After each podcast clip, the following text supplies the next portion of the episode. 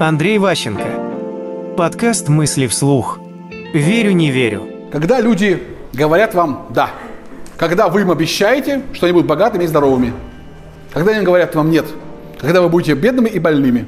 Значит, что важно понимать? Это варианты будущего. Вы что-то клиенту говорите, как-то вы ему что-то рассказываете. Он, слушая вас, думает, что будет потом. Клиент думает о будущем. И если у него в голове картина, что все будет офигенно, он говорит вам «да». А если, слушая ваши россказни про счастливое будущее, он говорит, что будет вообще крындец, он говорит вам «нет». Он вам не верит. Критерий. Верят ли люди вашему варианту будущего? Вы все на позитиве. Наша компания самая надежная. Наше решение самое правильное. Я самый умный. О! А клиент или верит, или не верит. И поэтому возникает вопрос, как лучше аргументировать свою позицию? Чтобы вам поверили, что нужно сделать, чтобы большинство увидело светлое будущее в ваших словах. Светлое будущее бывает по-разному описанное. Вот показываю картиночки, написано слово «рацио» и «эмоцио».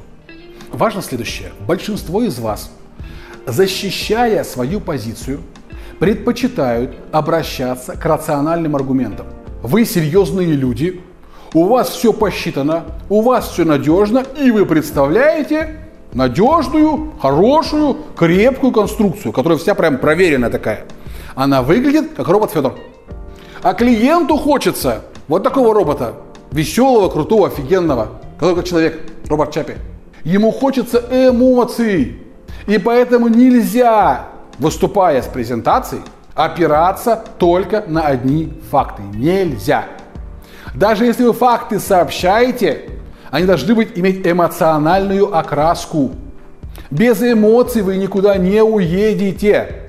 И поэтому те из вас, кто умеют эмоционировать, кто умеет в слова и в цифры вкладывать чувства, продают и презентуют намного лучше настоящих экспертов. Выходит какой-нибудь профессор, встал с доски, как вы можете видеть в таблице номер 28, в строке 25, есть там ты ты ты ты ты ты Уже забыли, кто, что, почему. Нельзя без эмоций, нельзя. Светлое будущее – это надежда. Это эмоции. Оно не может быть рациональным. Оно символ веры. Мысли вслух. По материалам курса Андрея Ващенко «Деловые коммуникации 2.0».